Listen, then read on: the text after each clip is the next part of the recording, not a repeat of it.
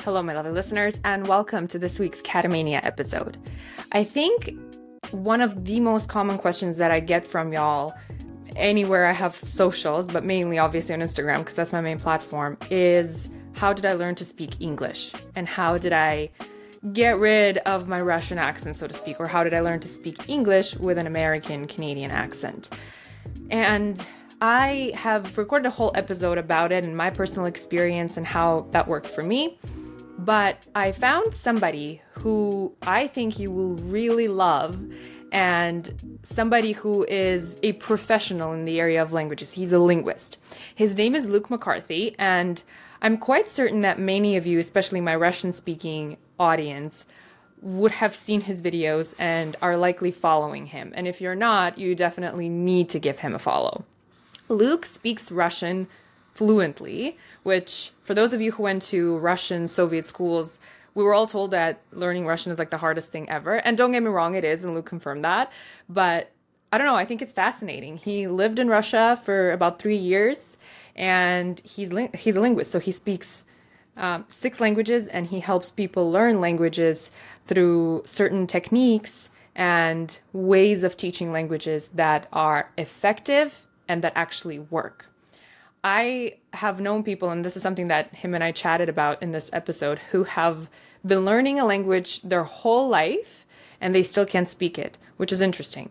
I think with Luke's techniques and the knowledge that he has, he can definitely help people learn languages much quicker. Uh, we chatted also about certain cultural differences, and of course, we touched on the subject of dating. Luke is an American who lived in Russia, who was also married to a Russian. So I think you all will find this episode um, really, really cool and fascinating and fun. And as per usual, if you like this episode and you like this podcast, feel free to give it five stars. Actually, don't feel free. Just please give it five stars, thumbs up, or whatever the like button is on the platform that you're listening to this on. Enjoy and stay blessed. Welcome to Catamania, Luke. Christina, thank you so much. Thank you for having me. Добро пожаловать. Although I feel like добро пожаловать we say when you're actually like physically present, which I wish we could do this in person, but maybe maybe one day. I do too. I do too. But you know, say еще это нормально. Спасибо большое. uh-huh. Nice to connect with you. Where are you located? Well, I mean, I am originally from America, from New Hampshire, from Boston, but right now I live in Barcelona.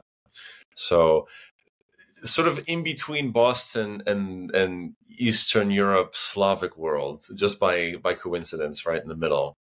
But yes, Barcelona. So it's nighttime, and it's daytime or morning for you, I believe.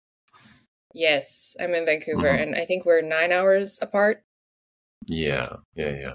Yeah, I was just in Eastern Europe for a couple of months. I came back mm-hmm. mid October. Yeah, so mm-hmm. it's it's nice. So how did you why Barcelona then if you're kind of was that just like a middle point that you picked between the Slavic world and America? well, not, I mean, it, it was spinning the globe right, right. Just find it right in the middle. No, I came here actually as a linguist um, for the University of Barcelona. So uh, they have a very interesting linguistics team here, and that's what brought me here. Uh, but then I stayed because I have two children, and it's so great for kids here, and it's just a very lovely life. So I decided I came for for work, but just decided to stay for myself. Yeah. That's awesome. How? Because I, I, know a lot of I have a lot of young, like I guess, families um, in my audience. What's good about Barcelona when it comes to children? You know, Barcelona has a lot of great things going for it. There's some things that are, you know, could be better, could be improved. Um, but one of my favorite things here is that when you have children outside, out and about, it feels like everybody is sort of you know it's there's none of this like children should be seen but not heard like sort of pushing them away. It really feels inclusive. It feels like everybody's just uh you know communicative talking with each other smiling uh communicating with children. So it really feels like a it takes a village sort of mentality, you know. Um, and I like this a lot. I, I remember when I remember when I think my first this was like 2016. My daughter was maybe a year and a half, two two years old maybe, and uh, I was out just the two of us, and um, it was maybe like 9 p.m., 8 p.m. And it was getting dark, getting late, and this friend of mine who I had just it was a friend of a friend I just met him and he was uh it was at this poetry reading sort of uh, event and it was very beautiful we are listening to all this poetry in Catalan and Spanish and English uh, and then he says you know we're going out after this let's go uh, I think there's a stand-up comedy show or something. And I said, well, I mean, I have my daughter. It's, you know, I, I don't know. He goes, no, it's fine. Come, come, come. It's fine. And so we go there we get to this bar, this small venue. There's stand up comedy happening somewhere in the corner, somewhere, you know, and it's quite small and cozy. And we sit down, and it's like every person in our little quadrant of the bar just became an aunt or an uncle, and like genuinely playing with my daughter, playing with Yeva, having a fun time with her. It felt like uh, uh, it felt like a little family. And so this is a really common thing. This really this happens here quite often and I don't know about Vancouver, but in Boston, if you bring a child to a bar at 10 p.m., people look at you a little funny. No, no, no, that's not a thing. Oh God, no! Like that's not a thing at all. And it's kind no. of interesting because I mean, I don't have children yet, but you definitely right. notice a huge difference. Like my my brother has a son, and he goes everywhere with them. Like the, yeah. the the restaurants, the bars, the parties, right? And that's just like a thing in our culture. It's like your kids just come with you, and then you entertain yeah. the adults, entertain them. You know, other kids entertain them. But here, you're, and I never thought about that probably because I don't have kids. Mm-hmm. That you don't really see that as much. You have to kind of separate right. your life from your kids' life. That's very interesting. I'm gonna have to consider Spain for for living please do, when please I have kids. Yeah, yeah for sure. So you have where two kids. You have a daughter and a son. Mm-hmm. I was asking where where does your brother live that he's going out with his children? He lives so he is based in Moldova, or he lived okay, in Moldova, Moldova up until just a few months ago. Now he is in Cyprus for work temporarily. Okay. They moved him there. So in Cyprus, it's a little bit different, and they had just moved there. Yeah. So, you know, it, they're kind of settling in. But in Moldova, yeah. it's, I mean, it's just everywhere you yeah, go. Your children Absolutely. are with you. Yeah, yeah. Children everywhere. That's right. So you asked me about my kids. I have a, um, I have an eight-year-old Yeva. I have a four-year-old Ilya. Now, maybe someone listening is thinking, "Wait, these are Russian names, and this is an American guy. What's happening here?"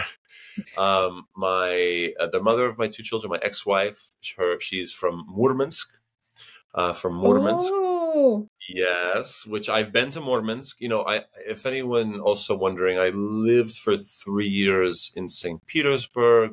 I've been all around Eastern Europe, um, so I have this sort of history, although it's not uh, in my heritage or in my ancestry at all.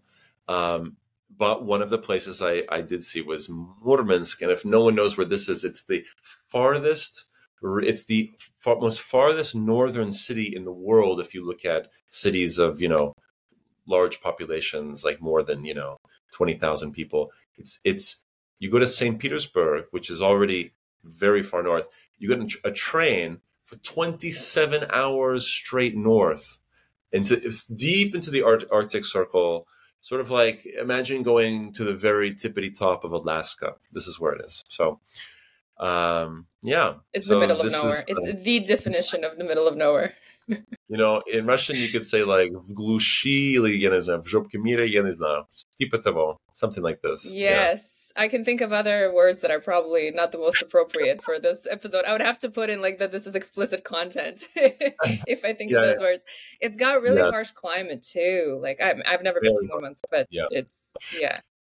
Yeah, but you know the people from Murmansk who I meet, who uh, you know, who I, I, didn't spend much time in Murmansk, so the people from Murmansk I meet are I met in St. Petersburg or here in Barcelona, and they're very very beautiful people. So, you know, I think yeah. it takes a lot of inner sunlight. You know, you have to carry the sun with you when the sun doesn't shine for a whole month and a half during the winter. You know, as this as the sun does circles underneath the horizon for a month and a half, you know.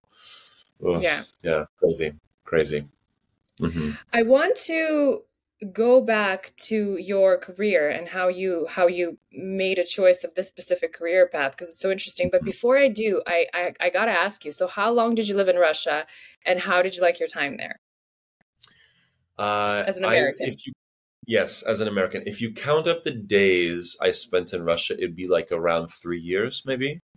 Um, so not like a, you know, not not decades, not a, not that long, but you know, some some time.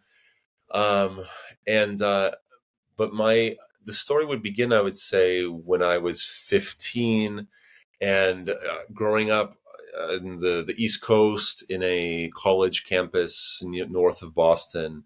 I had this sort of wacky, wild uh, teacher who somehow uh, organized with some other wacky, crazy teacher in Veliki Novgorod uh, an exchange program. And so I'm like 15 years old. I don't know anything about Russian. You know, I don't even. I can't say hello. I have no. The letters are like you know from Mars or something.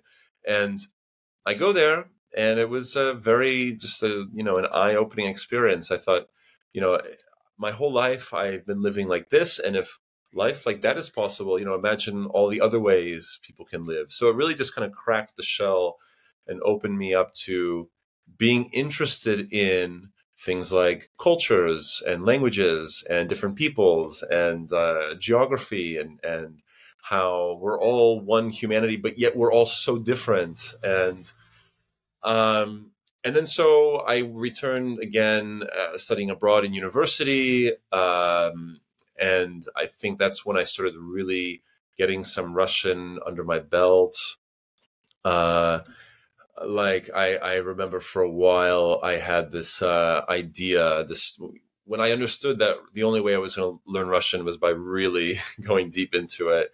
I had my uh, my yes rule, where if a Russian person wanted to do something with me, as long as it's safe for my physical health, I'll say yes. so, to the detriment of all my exams and tests that I had to take. so, do you want to go drinking with us tonight? And it's like a Tuesday. Uh, okay, let's do it. So, um, know, even I'd be if I, curious to know how you would determine the physical the, the physical harm. I guess like so the drinking wasn't the physical harm. Drinking would be okay. well, you know, it- to what extent, right? Maybe someone Right. watching this knows the word zapoy. You know zapoy, the zapoy. Absolutely, This of a- course. Yeah, this is if anyone listening, this is a great, great uh, Russian word. I think this is a word that just uh, all non-Russian speaking people love. Can you explain zapoy? Uh, how you feel your interpretation of, of this word? I guess isn't there a English equivalent? Isn't there like a, a is it banter or bander? Bander? yeah, Like a three-day there's- bander? Go on a bender, but for me to go on a bender is like what three days? You know, Yeah. a long weekend. Zapoy Yeah. is like two weeks or three weeks. It's like it's like you've it's like you've pickled yourself in vodka or I mean, some depends on what kind of the boy as well. I mean, I guess for you some people- really know. for me, awesome. you know, Z- Zapoy could be a lifestyle, I suppose. It's just, you know, you're like pickled in vodka for, you know, decades. And so the, the lore, the lore is that you've, you've drank so much for so long that you start to hallucinate. And what do you hallucinate? Talking squirrels. That's the, that's the, I don't know why, Yeah. but that's what you hallucinate. Talking squirrels. Yeah. So, Yeah. uh, anyway, so Zapoy would be physically dangerous. That's where I would, Right. I, would, this So would you be the didn't red get line. to the Zapoy levels. You you you No, kind of no. managed to maintain. Yeah, got it. Okay. You know, yeah, maybe maybe this is to my loss because I've never met a talking squirrel, and maybe this is you know maybe I'm missing out on something. Maybe it's a great experience. I don't know. Yeah. Yeah. Mhm. No, but Z- Zapoy is. I think Zapoy is for sure something that is, um, probably well known to like alcoholics, right? Like you have to really. So yeah, as long I think as long as you didn't go to like the two the, the two week mark, I guess. Um, no, no, no, no. I was, yeah. I was, you know, I was still, uh, I was, how old was I? 20 this time. I was a responsible 20 year old, you know, but, uh, those are the boys. But anyway, so then I, then, uh, after I did the study abroad thing, uh, I think years later, I was like, um, uh, I was, you know, I was living in Australia and I was working for this environmental charity. And one evening I was uh, with my girlfriend at the time and looking out at this, you know, the beautiful ocean and saw dolphins swimming and it was just like incredible. And then the sunset and the moonlight, and it was so beautiful. And then for some reason, and I'll never really understand why, like I decide I decide to fly away and go and move to St. Petersburg. So like the next weekend, you know, it's the opposite seasons. The next weekend, it, I'm trekking through, uh, you know, Troitsky Most or whatever in St. Petersburg, like the snow, the blizzard falling into my face. I could barely move forward. I'm walking to, uh, uh, you know, the school where I'm going to be teaching English. Um, so I don't know, something about it hooked me. It was interesting to me, um, and it brought me back. So I moved back, and I was uh, working there as an English teacher for yeah about three years uh, until I left, and that's where I met my my now ex-wife, but you know partner for years and years and years, and uh, yeah, that's the story. That's fascinating. And I think every person from the Western world, you know, specifically from Canada and United States, who I've met who had gone to Russia, they all say the same thing. And I'm mm-hmm. curious if you've had a similar experience. They said, you know, what we see in movies about Russia, about this like weird dark cloud of a place. we like they just have these very strange understandings of what Russia and quite mm. frankly all of Eastern Europe is. And then they all yeah. say like when we go or the ones that have gone, they all say like wow, it was it was so good. Like I didn't expect for it to yeah. be that nice. Yeah. I didn't expect for the funniest is always like when I hear somebody from United States or Canada say like, "Wow, people were so nice." I was shocked, and I was like, "Well, what do you mean?" we just, you know, we don't give our smiles away that easily. We don't yeah. say sorry, but like we're nice, you know. so, yeah, yeah, yeah, yeah. I would, you know, I, I would say, uh, I would say, I, I went on a, I, I've been on a, uh, I've been on a, a large arc with this one. All right, so when I when I first moved there, like a horseshoe, so I, I suppose, right? When I first moved there, I I was, or when I first went there, I was shocked. I remember this this 15. I was 15 years old on this experimental exchange program. Uh, I I'm living with a. I mean, these actually were people from uh, my host family were from um, uh, from Armenia, but you know they were living in in Veliki Novgorod for years and years and years, and and I was with this whole Russian community. Um, and they so kind, so generous, right, with with what they had. And this was, you know, this was still, I think, um, you know, this part of the world has changed quite a bit in the last 15 years 20 years right so if you think back to the late 90s or the early, i mean this was in the early early 2000s um, yeah. but i was uh, you know things were maybe more rougher around the edges there as Absolutely. in terms, you know, compared to now. But you know, despite the roughness, uh, so generous with what people had, so caring, so kind. And you know, there was this, this sort of a harsh exterior that had to be protective, that had to be defensive, you know. But then, as soon as you get into the home, as soon as you get into that kitchen, it's now, now, now here you are, right? Now here you are yes. fully, and it's really beautiful and so I was totally taken away by it when I first got there, and it, and it blew me away. I would say then, after some time, after living there for like two or three years, there was a moment where I was, you know, you mentioned smiling, right? And there was a moment when I was, you know, now I'm already, I don't know, I'm in my 20s. At some point, I'm I'm walking through uh, the city. It's cold. I'm with my big coat, and I see this woman uh, I see this woman walking down the street towards me as we're passing and she's not looking at me she's just you know looking she's in her own world but she's beaming with this smile like she just like i don't know what it was she was thinking about or if something had just happened to her but she was like beaming with this smile right and it touched me and it felt so infectious and i'm like and it just made my day and i got home and i was so positive i was so happy and then i realized that as an American, like, why is this making me so happy? As an American, I was kind of going through this like smile withdrawal where I did not see enough smiles on the street and I needed it. You know, I was like, ah. And so this one smile was like, I don't know, right to the bloodstream, just blew, you know, I just needed this. Uh, you know, it's like you haven't had chocolate in three years and you have your first bite of chocolate or something, right? You just, oh my God. Uh, so this was, you know, but then it's it's kind of looped back around. We're now living here in Barcelona. Uh, there's a, a, lot of, especially recently with you know with everything that's happening in the world right now. Mm-hmm. There's a lot of Ukrainians, a lot of Russians, a lot of Slavic people, a lot of Eastern Europeans, a lot of Russian speaking people here in Barcelona. And there's and um, you know I was just at a birthday two nights ago. Uh, a, a Russian guy, Russian friend of mine, turning 39 and it was like full of just the kindest people like a family you know like a family so yeah. this yeah, it's absolutely. beautiful yeah i yeah. love that the smile withdrawals. It's funny because when i go back home for the first maybe few days i smile and i feel like an idiot because i smile at people and they're confused as to why i'm smiling at them you know? Yeah, that's and right. And then after a few days i kind of get back into it and i'm like okay people don't just give away their smiles that easily here so i don't i don't smile that much.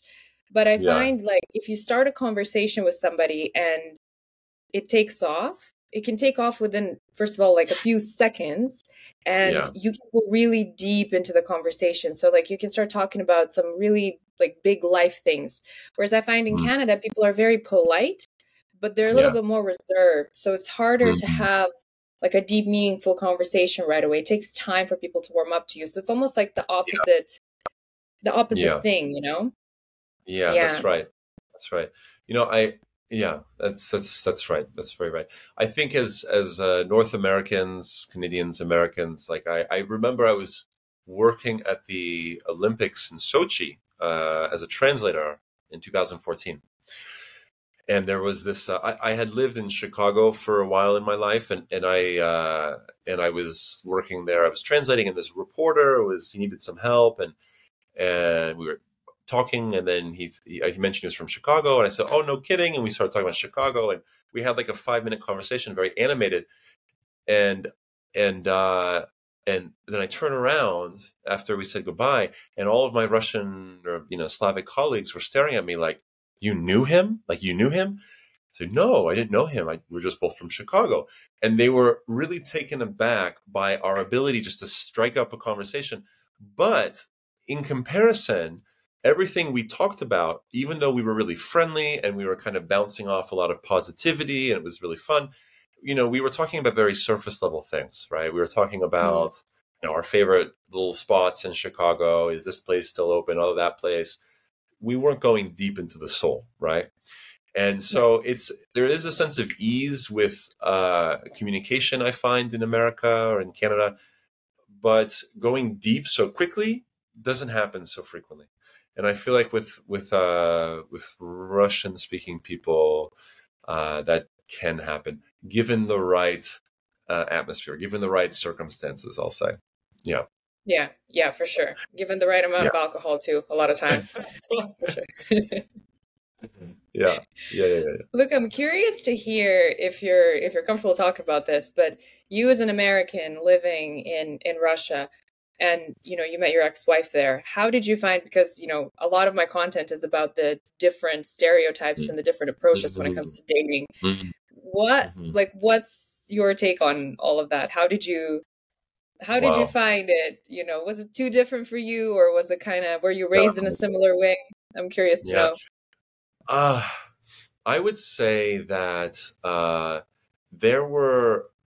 I mean, you know, this is this was over the course of years, right? So there were different phases or you know parts of the story. But I remember when I was young and just you know I was going on some first dates with Russian women in St. Petersburg.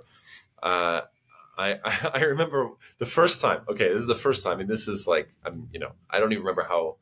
Maybe I'm 20, maybe I'm 19 or something, and uh, and I, I went out with this really cute girl, and she was she was beautiful, and um, and we went for a cup of coffee. Now, in my mind, I did not know it was a date. I just thought we are going out. I thought she, you know, just it was a nice conversation. We we were conversing. It was fun. I think she was a friend of a friend.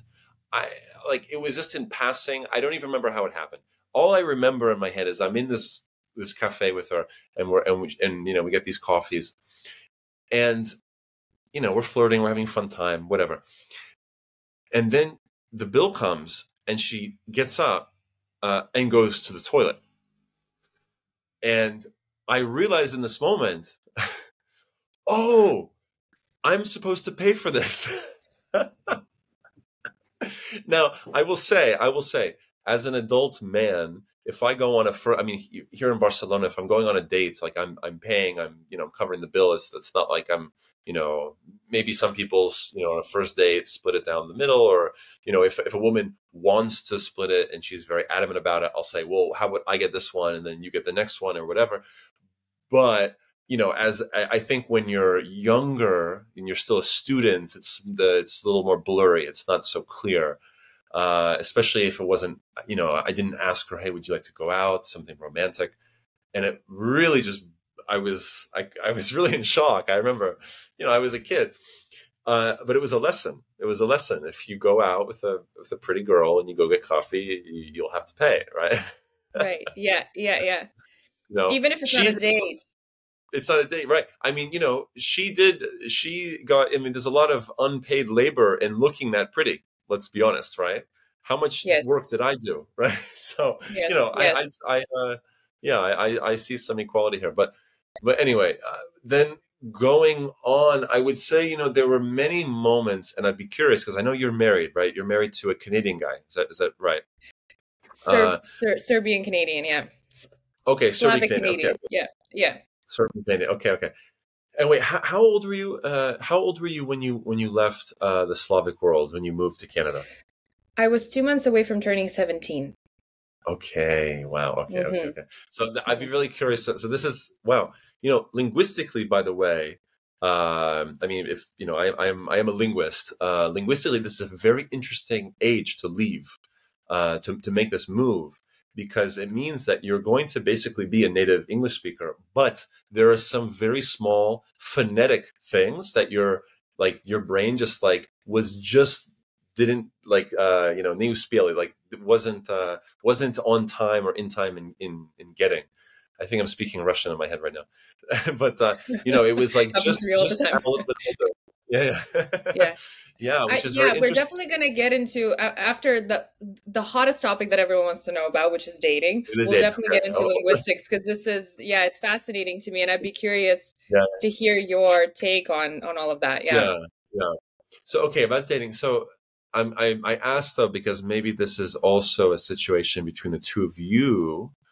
Um, what I realized with my with my my ex-wife now and we've been separated mm-hmm. for two years but i mean you know we, we split the kids 50-50 we're still in each other's lives um it was there were these little things that for me they felt um they always felt very um performative like like like large gestures which for me did not feel so like important i think um, for me what be? was important for example, which, which, and she even maybe subconsciously valued them much more than I did. Right. Such things as, for example, a large bouquet of flowers. Right. I don't know mm-hmm. how. I don't know what how many large bouquets of flowers the average American man gets their partner every year, but it definitely is less than how many they're expecting in right. so, yes. So you know, Right. So, uh, so the you know something like this, or for example, um, I don't know, maybe um, I think I think it was much more common to do large sort of large surprise parties or large very you know of like uh, you know in the slavic world maybe you have a party and you hire someone to do entertainment or something like this right mm-hmm. or um i don't know things like this uh uh, something that uh, is like oh oh oh my god for example the Восьмое Марта right so the 8th of March the it, Women's Day you know yes.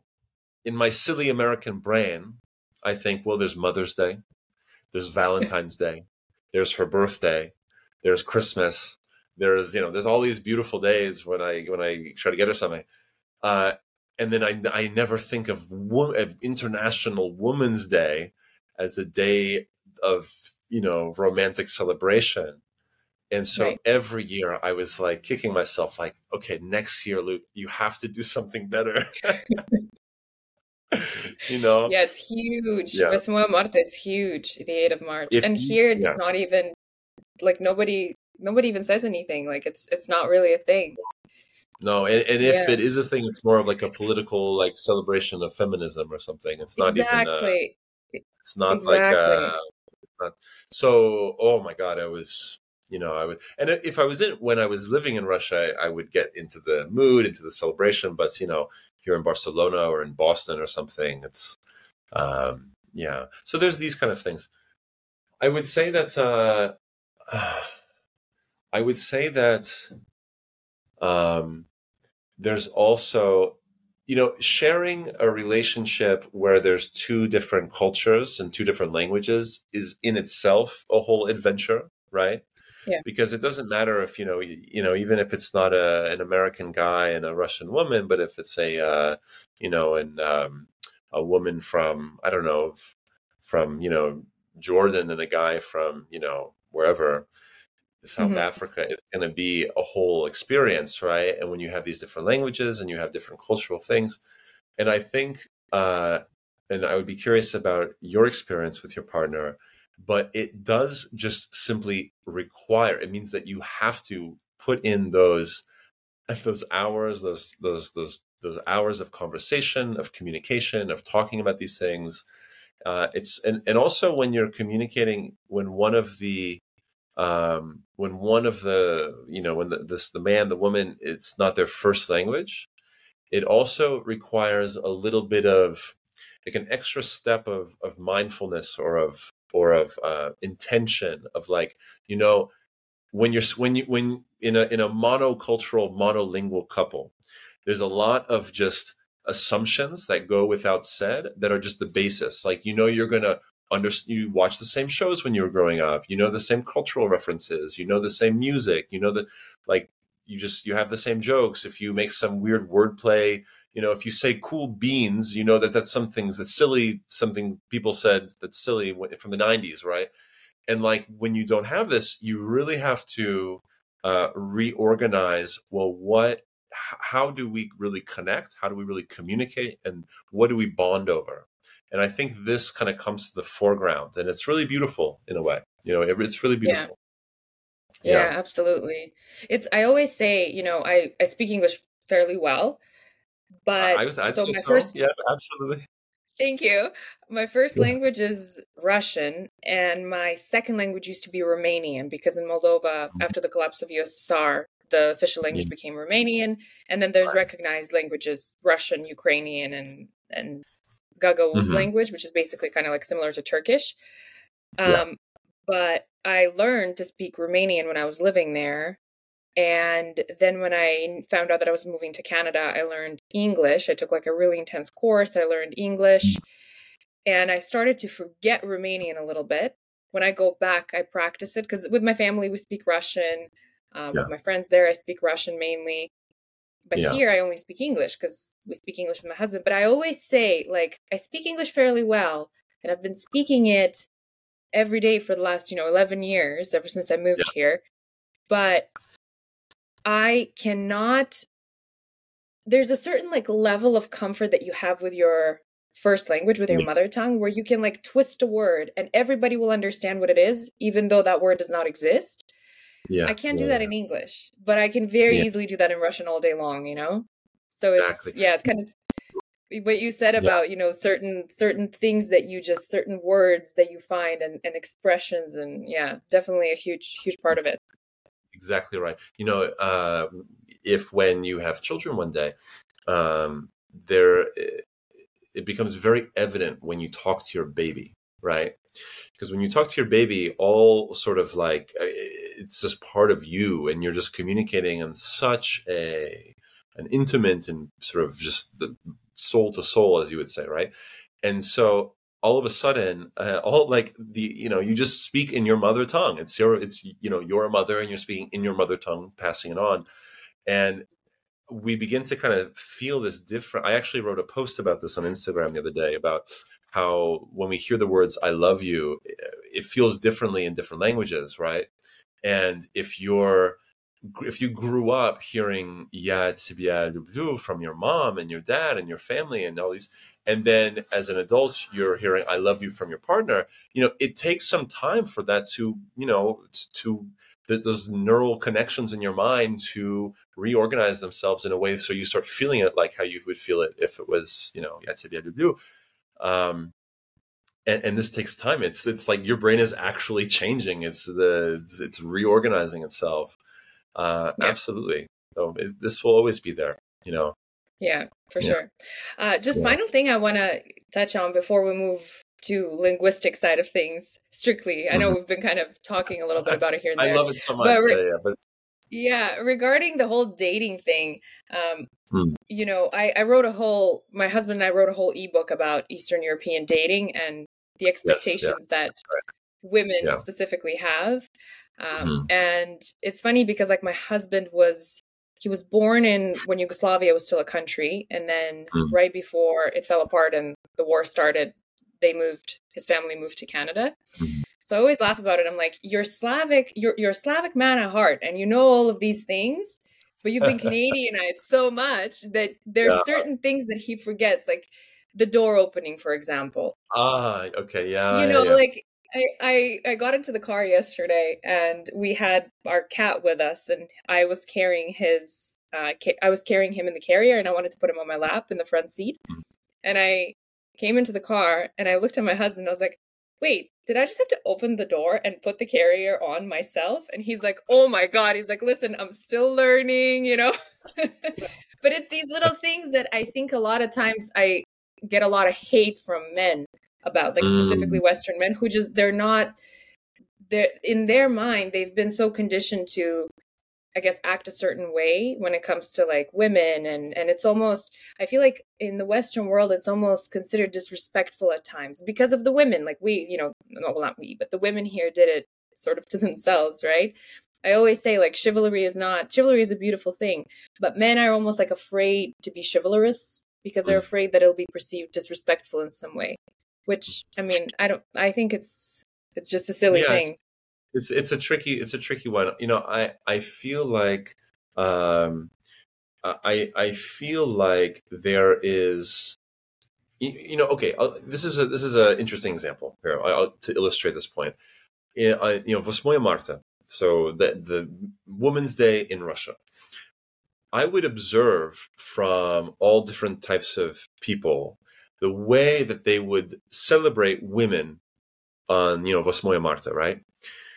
Because people are giving big toasts, they're writing, you know, like on social media, they're writing all these things. You know, people are, you know, you go to dinner with somebody or lunch, and you know they're toasting. You know, it's it's everyone's talking about it, right?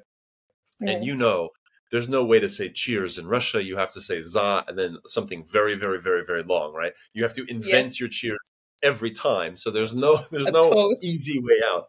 You have you, you okay, then you could say za любовь, za дружбу, but then za женщин, but then you have to eventually you're gonna have to think of a long speech, right? So totally.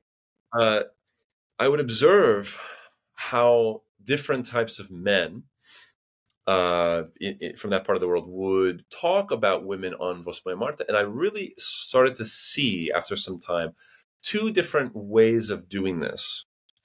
And I feel like, and I feel like they were very distinct. And I feel like if we look at kind of look at chivalry, we can also see this distinction, right? Are you are we celebrating women as like as a sort of like, oh, you know, they're uh, they can't do anything for themselves. They're not as smart but you know what? The world wouldn't be the same without them. And hey we all have a mother and we all love our mother so this is you know zazhenshin you know for their beauty for their this and for their that. And it's somehow uh, I, I found it like little nodes of degradation in there. Like it, celebrating right. them but not as uh not as something you know i don't know. It's something like how you would I don't yeah. know, celebrate, you know, celebrate your, you know, your cat's or dog's birthday. Like, you know, and then there was something, there was something else where people were truly honoring the, the uniqueness of, of womanhood and, and the, the beauty that that brings to life. And as a, as a, as something somehow, uh, like uniquely, um, like different from the, the, the male experience and also uh, so different uh, yet equal yet uh, yet celebrated yet yet uh, you know precious. And so this was like a celebration out of love like out of real respect right? Yeah. and i would see people really celebrating 8 marta from these two different perspectives you know? And i think when you look at it like in, in chivalry in canada or the united states and you know things like opening the door for a woman or paying on a date or you know i think you can look at behind the act what is the what is the heart doing? What is the motivation? What is the where's the, the soul at behind that? Am i holding the, the am i paying for this date because i'm expecting something from you afterwards and you're going to have to do your act for me? Or am i doing this because i genuinely want to and i want to celebrate uh, and you know and and uh, um, you know do this as an act of service or an act of love, as an act of uh, appreciation for this amazing evening, right? Yeah. Um, yeah. So, looking at the at where it comes from, I will say that my life in in the Soviet world, ex-Soviet world, really did inform how I how I act as a man around women. Because I would say mm-hmm. when I was younger, I did not realize these things. I didn't notice these things. I when I was walking around as a young guy in America, I didn't notice that like okay, I could hold the door, but it's not necessary. Okay, I could give the woman my seat, the you know the the older, not but not old, but older woman my seat on the train, but I don't have to. Um, you know, I could. Uh, I see a woman carrying up a suitcase. It's not huge, but you know, it's still a suitcase. Could I? Do I help her? Do I ask her if she needs help, or do I just walk by? It was never on my radar, and so I think right. of how many times I didn't do something right right living in this in in the slavic world it put it on my radar completely because yeah. you know because yeah. if i didn't do those things i was the i was the terrible uh i was the uh i was the um you know there's a lot of words you could call the man who doesn't do these things yeah i i know exactly what you mean and it's so funny because like uh, i always say that i think i even made a skit about it recently when i arrive to canada like at the mm-hmm. airport. Nobody helps me with my suitcases. Like, you know, when you wait for your baggage at the baggage lane, yeah. nobody helps me with my suitcases. The second I'm eyeing the suitcases, my suitcases on baggage lane, like in Moldova or anywhere in Eastern Europe, there'll be like always a random guy standing next to me who sees me eyeing it and he won't even ask. He'll be like, is, is this yours? Yes. Don't worry about it. Like it, it happens every time yeah. I land there. I rarely yeah. ever have to lift anything. Um, the mm-hmm. other thing also that I notice is a huge difference here. Like if there's a bottle of wine at the table and there's at least one guy, the guy has to refill it and pour for everyone. Um, yeah. If there's women, like it can't be, yeah. you you can't as a woman touch the bottle and pour it for everybody. There's a guy sitting at the table, right? Like right, the, right. those little things that I feel like they're they're they don't even really exist here as much. You know, like it's That's not right. it's not That's, a thing. Yeah, yeah, yeah, yeah. yeah I mean, sure.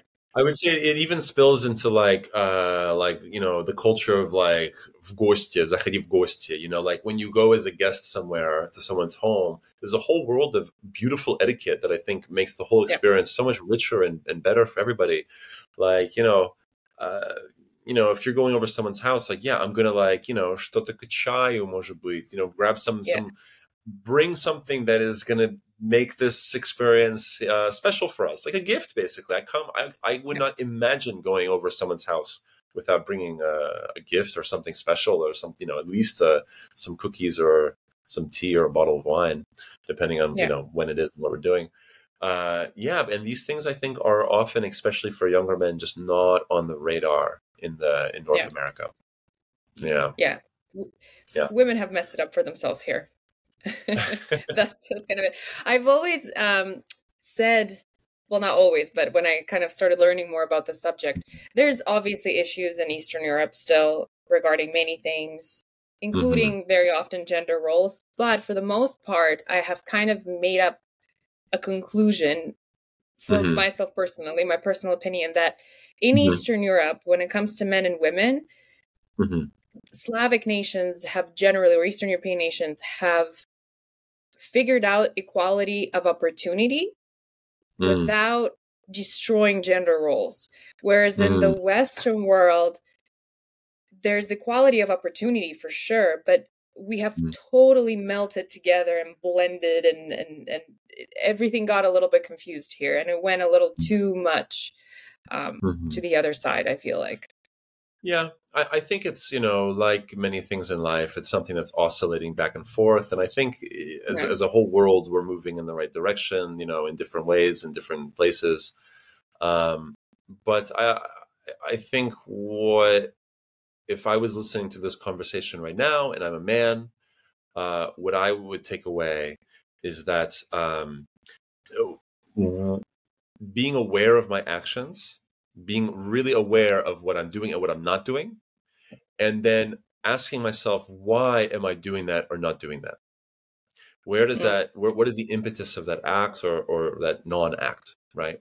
Because I think if we're all aware of this, we're all going to make the right decisions for ourselves. We're going to hold that door open because out of respect, and we're not going to, uh, you know, but we're not going to fall trap to any sort of weird uh, biases that I think are, um, you know, if we don't have that conversation for ourselves, we're letting society have that conversation for us. And no matter yeah. what society you're in, there are parts of that conversation that are not healthy, right?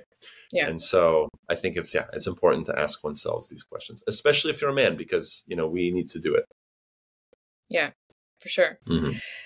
Let's move on to languages. And the question that I want to start with um, is how much, in your opinion, does experiencing a culture mm-hmm. involve speaking its language if that makes sense like do you think that mm-hmm. you have a better cultural experience and more deeper cultural experience if you speak the language of that culture of that nation you know experiencing a culture with or without the language it's like reading a book or reading the wiki page of the book it's like it's like night and day it's not even the same thing i mean you know, I you can love a culture and you could go back to a certain place time and time again to visit as a, as a tourist, and that's amazing and that's a great experience. But to know a culture, to to really know a culture, I mean, this is it, it means to know the language. And you know, it doesn't mean you need to be the top level, like, oh, I'll never learn Russian fully, so why do I try? It's not about that, but it's about how, you know, my favorite part about learning these you know languages whether I, I, I speak more or less six languages. Um, i speak english russian spanish uh, portuguese catalan. I understand everything. I speak kind of like a dog though. It sounds so great uh, japanese i studied japanese for years it's been two years without practice though so it's very rusty um, but like my favorite thing with all these languages has been having the opportunity to talk to that babushka, that old man, old woman who is never going to communicate me with me in, in English, right? Right. And being able to have a direct line to that wisdom or that knowledge or that folklore or that sort of cultural heritage, you know? And um, and it's not just about the, you know, older folks, but it's about experiencing something firsthand, right? If you don't know Russian or the language or Ukrainian or, or you know the, Romanian, if you don't know this language of the place where you are to that you're interested in or that you're living in or that you're traveling to or even a little bit, it means that all of the information you're getting about this place is secondhand, right? Hmm. You're it's being told to you translated by somebody. It's or or you're you're seeing it, but through a lens with you know you're seeing it but but not not you know not clearly um, so this is beautiful. But instead of uh, having that be like a, gar- a, a barrier like a gateway like oh you know oh you can only experience this culture if you know the language it's actually i find it to be the opposite. It's like it's a whole new adventure that is waiting for you. You like this culture? There is a whole world of fun and, and adventure and interest and, and conversations and people you're going to meet through this thing you know how many people speak russian i mean like hundreds of thousands I mean, hundreds of millions you know like so many people speak uh, russian um, or you're ukrainian or, or you know romanian uh, so it's such an adventure and it's it's all about f- making that experience fun interesting fun and enjoyable yeah how long did it take you to learn six languages. And specifically, how long did it take you to learn Russian? Well, so okay, I'll I'll tell you a story about this. Uh, with my with my Russian has uh, it's been a long time.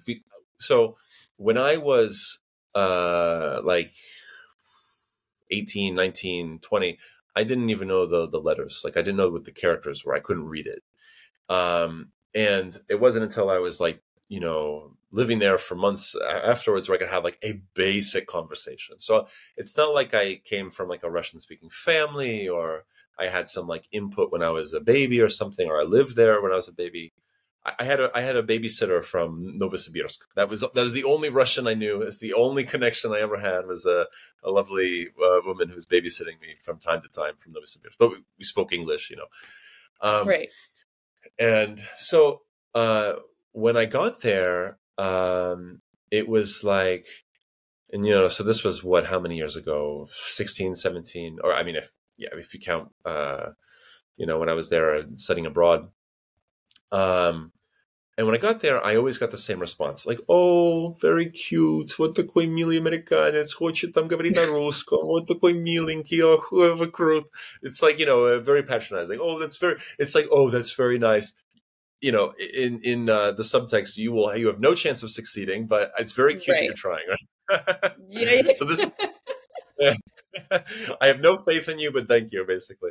Um, and uh, but then after time, it got to the point where like you know, because I, I feel very comfortable being an idiot and making mistakes. And like, I, you know, to become good at anything, you have to make a million mistakes. So there were many times where I would try to tell a joke and no one would laugh, or like people are talking about something and everyone's laughing and I don't understand. I missed the punchline, or, you know, say someone asks me something and I answer something completely different, you know, so I got used to it.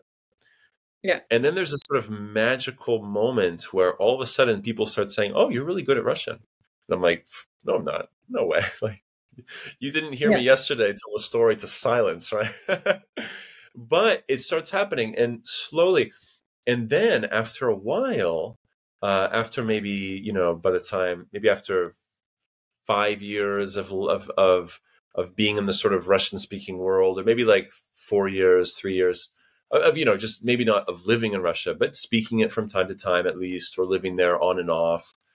Um, people started saying, assuming that I had Russian parents, or maybe like maybe my mom was Russian or my dad was Russian or something. So I speak weird with this weird accent that no one's ever heard before. Uh, you know, because when the this, this you know when people think an American is going to speak Russian, maybe it sounds something like "Ya gavaru peruski" or something like this. You know, um, so it's like I describe it. If you've never heard a French person speak English your entire life, and then you heard a French person speak English, you'd think that they're crazy, right? Like something's wrong with them. so it was this like, who's this? Who's this guy? You know, his parents must be Russian. And then it, one day, I'm walking around some neighborhood I'm I'm not not familiar with, and I and I was looking for the metro, and I asked this. I stopped this woman. Excuse me, I'm sorry I'm looking for the metro. Do you know how to find like where I can find the metro? And she looks at me like, huh? And I'm like, I, I repeated the question. And then this like this kind of like something goes over her face, and she goes, "Oh yeah, of course, of course." And I realize that she thinks that I'm a total Russian person, but that maybe something is not right with my head. Like maybe some maybe someone dropped me when I was a kid. Of course, of course. You go down here and you take a right. She likes like, you know, and I started noticing this was happening a lot to me. I would go to uh with with my, my ex we would go out for like vegetable shopping or for fruit and people i would ask people how much it would cost and then they would start talking to her like she was taking care of me oh my god. This happened? I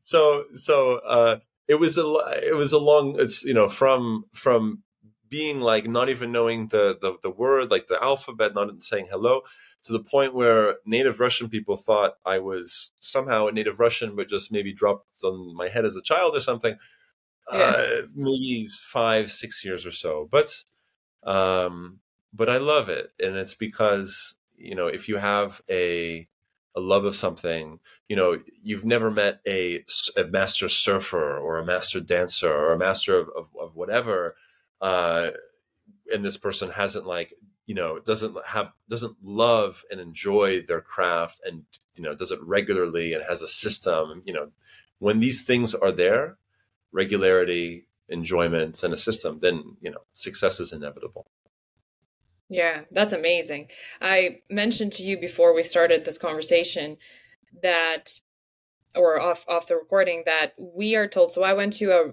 it was a russian ukrainian school yeah and I never actually learned Ukrainian. I it, it, was it was a Russian school where you could learn Ukrainian basically, but it was like a oh. Russian Ukrainian school, and it was very sure. Soviet, like very very yeah. Soviet school. You know, they're still very Soviet there, and we were always taught that Russian is one of the toughest languages to learn if you are yeah. not a native Russian speaker, and even mm-hmm. if you're a native Russian speaker, it's like really hard to to know all the rules, to know the.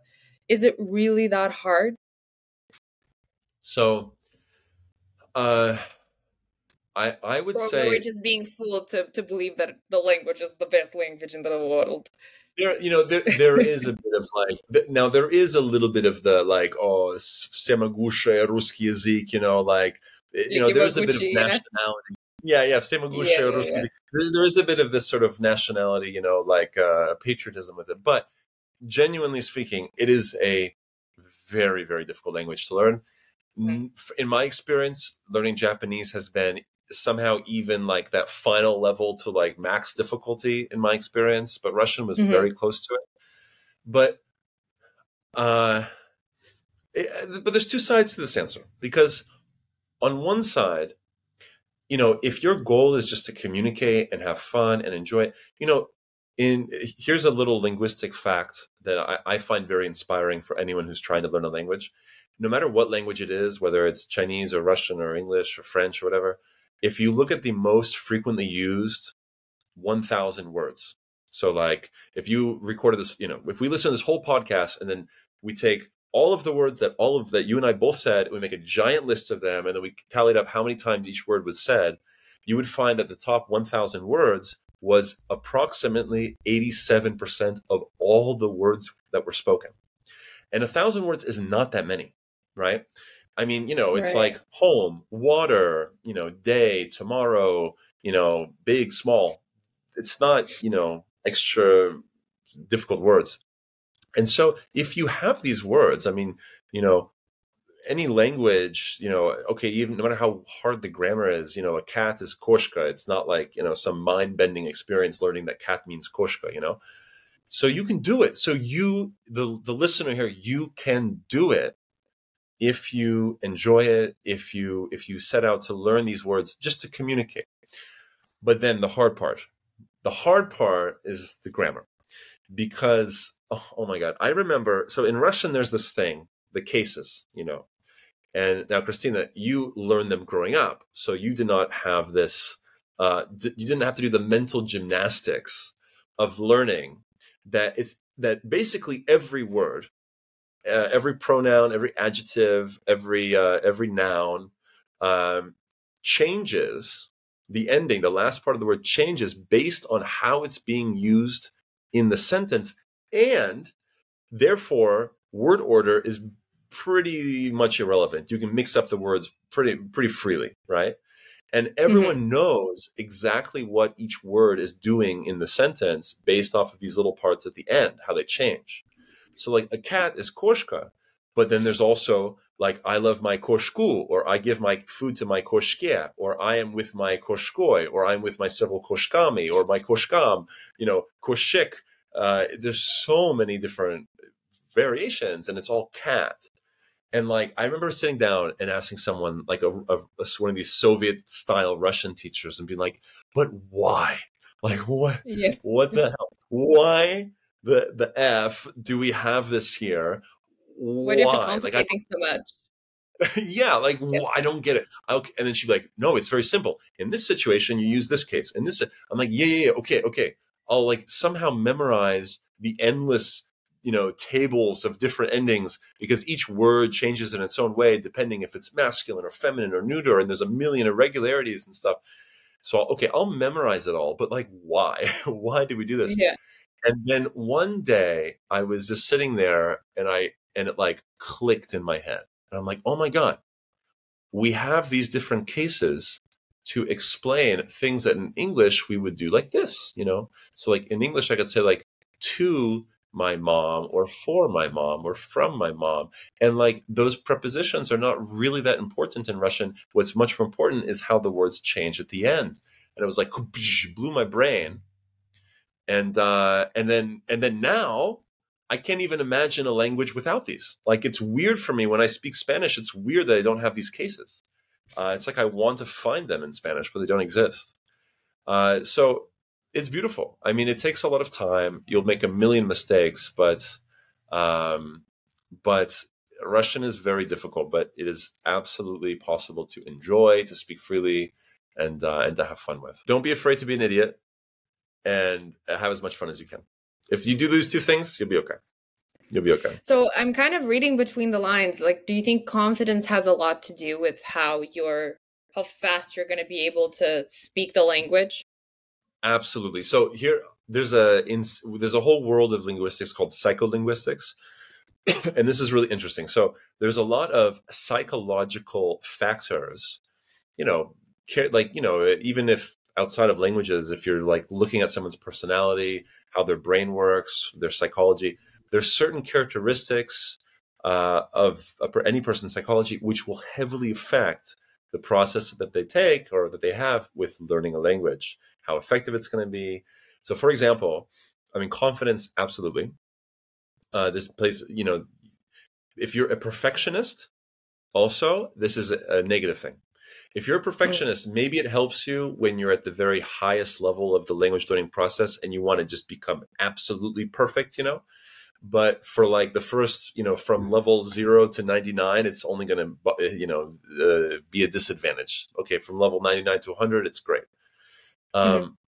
but one that i find really interesting is we call it uh, i mean it's a big name but it's an easy concept. We call it tolerance to ambiguity tolerance to ambiguity and this is a really cool thing so christina i'm curious about your tolerance to ambiguity if i was living in vancouver and i was like hey christina uh, there's a party tonight at eight. I'll pick you up. I'll pick you up at seven thirty.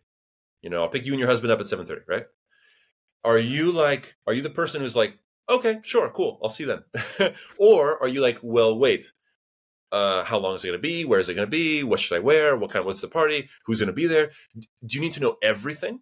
Do you need to know a little bit? Do you need to know nothing? How tolerant are you to not knowing? Right? So, what yeah. about you, first of all? How tolerant are you to not knowing? What is your tolerance I would, ambiguity? I would want to know uh, just a few things. I'm I'm mm-hmm. quite adventurous when it comes to like new experiences, but mm-hmm. I would say the two things that I would need to know is what do I need to wear? Like, what's the mm-hmm. vibe for? Because do you know where I come from? I have to know what to wear. Heels, no heels. You know, how much makeup should I put? And then the second thing is when will it likely end because I'm an early bird. So if it's uh-huh. like, oh, we're gonna go off until four in the morning, I'll be like, eh, maybe I'll go for a little bit, but just so that I know. But other than that, like if you know you're cool, I would presume that all the parties that you go to are also cool. So I would just trust you and be like, sure, let's go.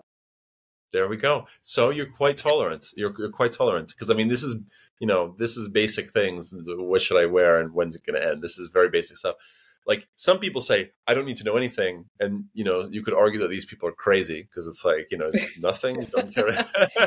You don't care so, where you're going? Like yeah. You know it's like me saying yes everything. I need to know is it a danger or not a danger for my yeah, for my health? Um so that's a quite a high tolerance to ambiguity i also have a high tolerance to ambiguity. Now imagine you're learning russian and or you're learning english or whatever and you're listening to something that's whatever someone's talking to you and like you know they're talking quickly phrase after phrase after phrase and then someone says something and it's like you don't you there's like three words in a row where you didn't understand right?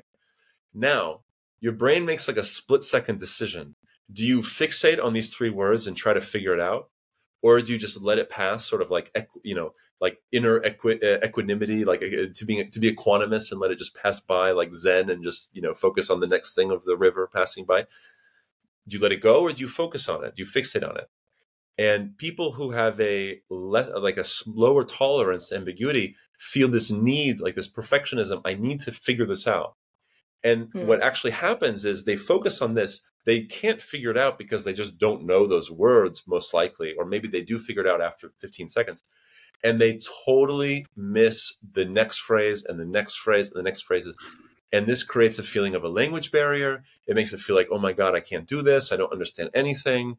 Uh, it really just like throws a wrench in the whole conversation, right? Mm. And uh, like when I speak Portuguese, uh, uh, because it's similar enough to Spanish, you know, even if I don't understand something, if I kind of squint my ears, so to speak, I'll just figure it out anyway. But if I fixate on every single damn sound that I don't get, then I mean, I'm not going to be able to talk to this person, right? Which means right. I steal. I, I'm effectively like robbing the opportunity from myself to improve the language. So, mm-hmm. yeah, confidence, uh, how tolerant you are to ambiguity, uh, if, how you're you know perfectionist not a perfectionist go with the flow. Uh, you know how interested are you just inherently how interested are you in communication? Because if you're a person who loves to communicate it's going to be easier. If you're kind of like a uh, you know introverted i don't really care about communicating. I'm just kind of interested in reading russian it will it will be less quick you know to develop. Um, yeah so there's a lot of these factors absolutely yeah for sure. It's really mm-hmm. interesting too because like I notice I'll listen to somebody um you know speaking English or whoever I'd be speaking English with and there'll be a word that I've never heard before.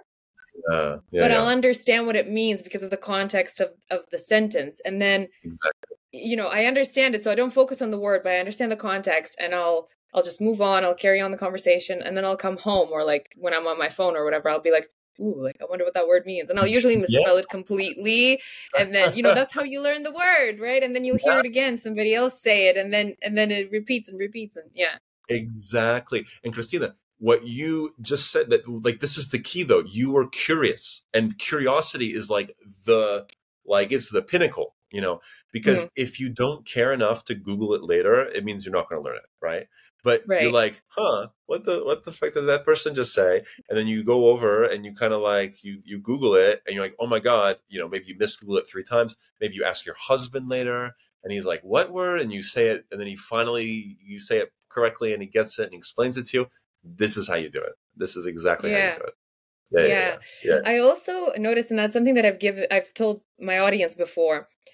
Mm-hmm. I created so for English, I, without even knowing it, I created an alter ego for myself. Like Christina that speaks English and Christina yeah. that speaks Russian are two different people. Hmm. And somebody said yeah. to me, like, yeah, but that's kind of crazy. Like, are you, do you have like the, you know, multi personality disorder or whatever? Like, you know, and I was right, like, no, right. it's just you're, you're different because it has a different, you know, tone. It has a different, um, mm-hmm. English is a little bit softer, right, than Russian. Russian is a little bit yeah. more harsh. And what I'll notice is like my voice will change when I speak Russian, for example, and then when I speak English, my the way I move, the way I even like my facial expressions change. They don't, yeah. almost don't exist when I speak Russian. No, I'm just kidding.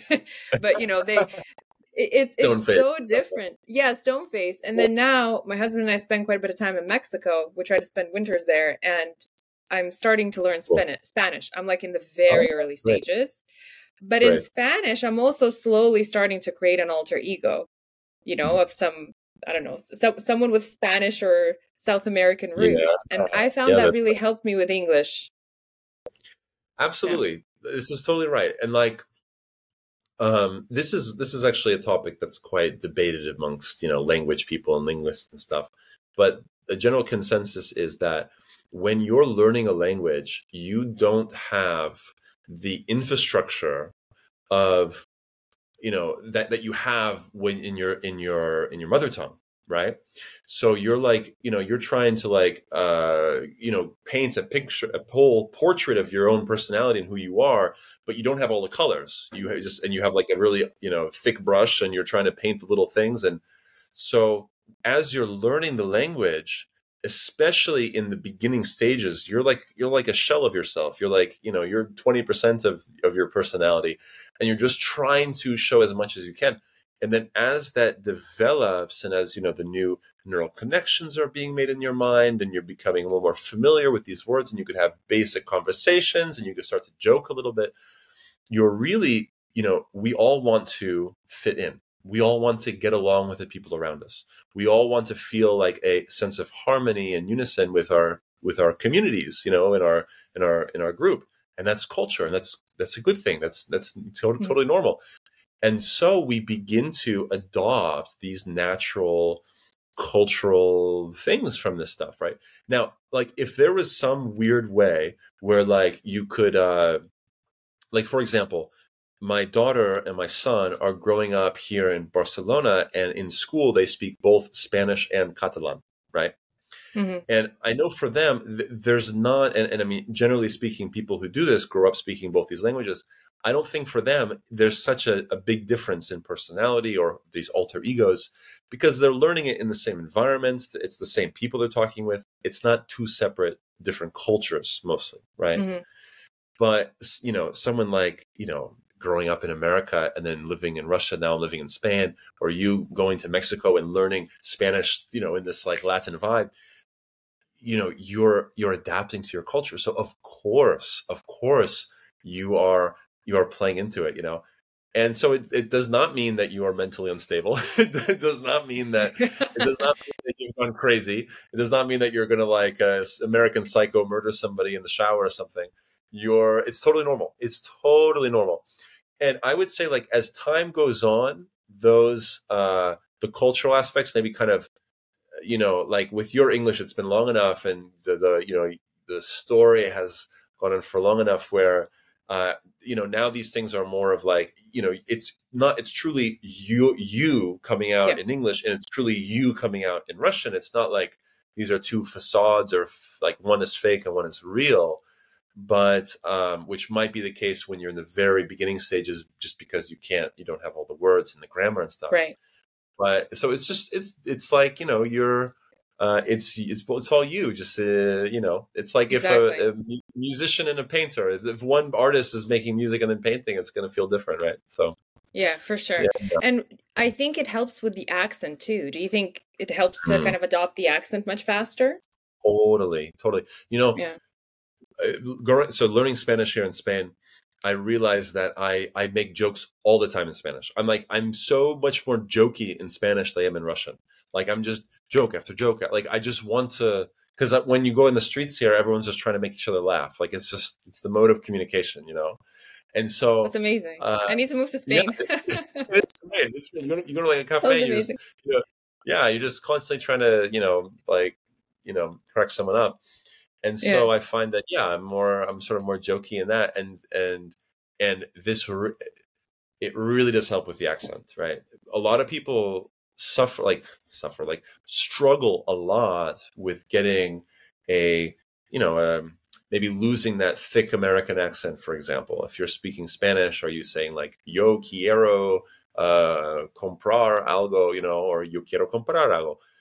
Like mm-hmm it's not saying that your accent needs to be perfect, but just by getting into the vibe, getting into the culture, living in this, and you know, really trying to breathe this language, you know, you start you stop standing out so deeply with this thick accent, and you start, you know, your accent will always be there. It will be unique to you, but you're kind of going into that, and you're being yourself yeah. in this new space. Yeah.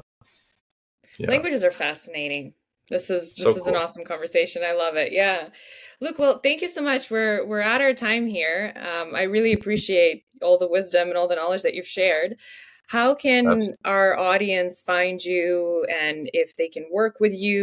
Absolutely. So, if you are a Russian speaking person and you want to really master English, right? Then uh, go to my Instagram page and, you know, по ссылке в шапке профиля, я уверен, что будет что-то, которое поможет вам, right? So, you know, in the uh, the bio, isn't this funny? Шапке профиля, the hat of the profile in Russian, yeah, we say. profile, yeah. it's like well, these two yeah. diff- totally different things, right? But they mean the same thing. So yeah, you go to the, my Instagram uh, page, and there'll be a, a link in the bio um, with whatever my next project is. Maybe a course, maybe a webinar, maybe a club uh, but I highly recommend it. Really, for for the students who come to me and and and why I think students come and work with me, um, is because you mentioned this like old sort of Soviet style education program, like learning Ukrainian or Russian in the sort of old Soviet style. And all across the really the world, but definitely across the ex the former Soviet republics, um, there's a sort of old school education style to learning English that is really mm-hmm. not effective.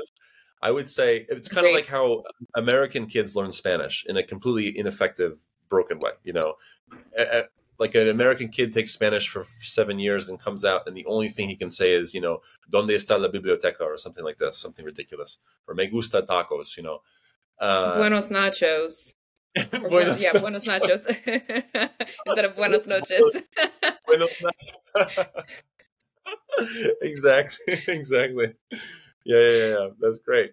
So, like, uh, so why is this? And so, what I like to do, I mean, as a linguist, we know how the brain absorbs new languages, what's effective, what's ineffective. And so what I do is, you know, my I guess more global mission is I want to really fundamentally change the way that Russian speaking people learn English. Because you know, like many people, and maybe you can attest to this, like people, your family that still lives there, they start learning English as a kid when they're in school, right? Eight years old, mm-hmm. 10 years old, 12 years old.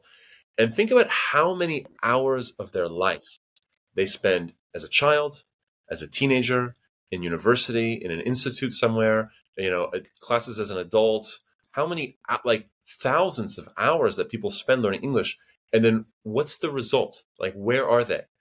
They feel really uncomfortable speaking. There's a huge language yeah. barrier. They're they're not confident. You know, some still haven't even actually had a, a, conversation with a native speaker ever. Like the results are so terrible for so much time. And this does not say anything about someone's intelligence, but it means that the system that people are using is completely broken and just worthless. Like really, really. Right. Bad. I never thought about that, but some people learn yeah. English their whole life and then they can't speak it. Exactly.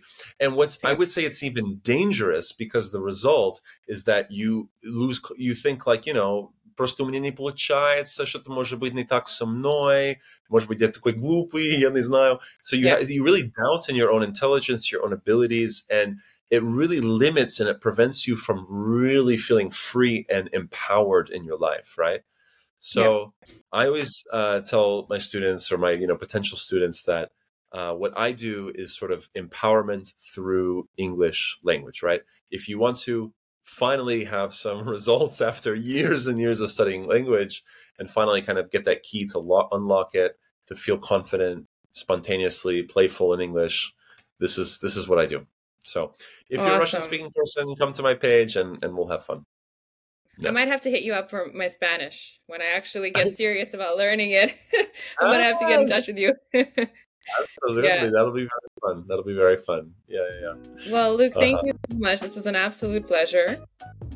Christina, thank you so much. Uh, I've been watching your clips on, on Instagram and whatnot for uh, for a few years, and so it's been a it's it's uh, you know from time to time popping up. So it's a great uh, it's a great pleasure for me as well. Thank you so much for tuning into this episode and for listening to my podcast. I will see you next week.